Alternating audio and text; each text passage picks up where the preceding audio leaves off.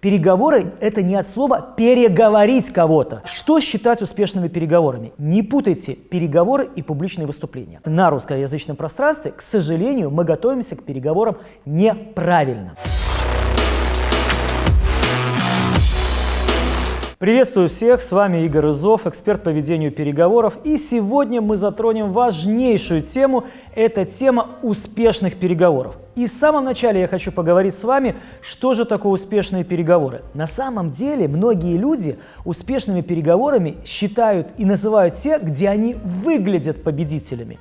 И они стараются быть победителями крутыми, но ничего не зарабатывать. Для меня успешные переговоры, во-первых, это когда вы получаете то, что задумывали. И начнем мы с чего? Что считать успешными переговорами? Я уже сказал, что успешными переговорами можно считать те, на которых вы получили то, что хотели. А для этого первый секрет – ставьте правильные цели. До того, как идете на переговоры, внимание, не после того, а до того, как идете на переговоры, задайте себе вопрос, для чего я иду на эти переговоры, что я хочу унести и для чего я хочу туда прийти. Дальше мы посмотрим еще два секрета, как правильно готовиться к переговорам и чего точно не делать на переговорах.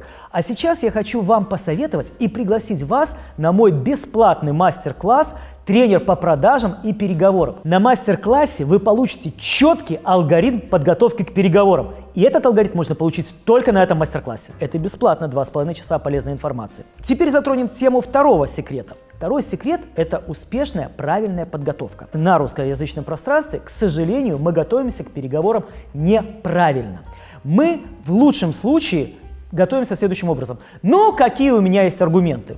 А аргумент такой, аргумент такой, контраргумент. Когда мы приходим на переговоры, аргументы не работают. В основном не работают. Не путайте переговоры и публичные выступления.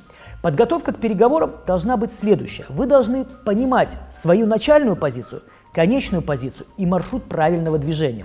Вы должны четко понимать, что вы хотите достичь и, главное, альтернативу. Что будет, если вы не договоритесь? Когда вы знаете четко эти вопросы, когда вы четко понимаете, что делать, когда договоритесь, когда вы понимаете, что делать, если не договоритесь, вы подготовлены к переговорам. Ну и, конечно, третий секрет эффективных переговоров – это настрой. Настрой – это моральный, эмоциональный настрой.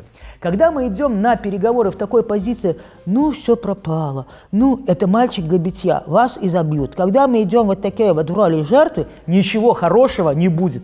Настройтесь позитивно на переговоры. Вы идете вести переговоры. То же самое, знаете, как касается, о, я иду поговорить о зарплате, но это, наверное, будут тупиково-конфликтные переговоры. Вы уже настраиваетесь на тупиково-конфликтные переговоры. Настраивайтесь на следующее.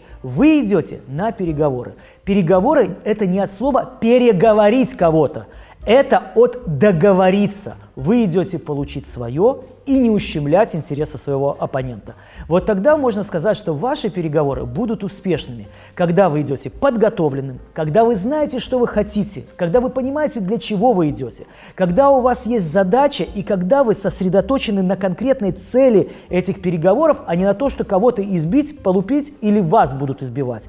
И тогда успех неизбежен. Кстати, мой блог посвящен теме переговоры, продажи и то, как стать лучше. Девиз моей работы – вы живете так, как умеете вести переговоры. Поэтому, если вы хотите жить лучше, если вы хотите добиваться своего в переговорах, подписывайтесь на мой канал, ставьте лайки, комментируйте, а мы увидимся с вами в новых роликах.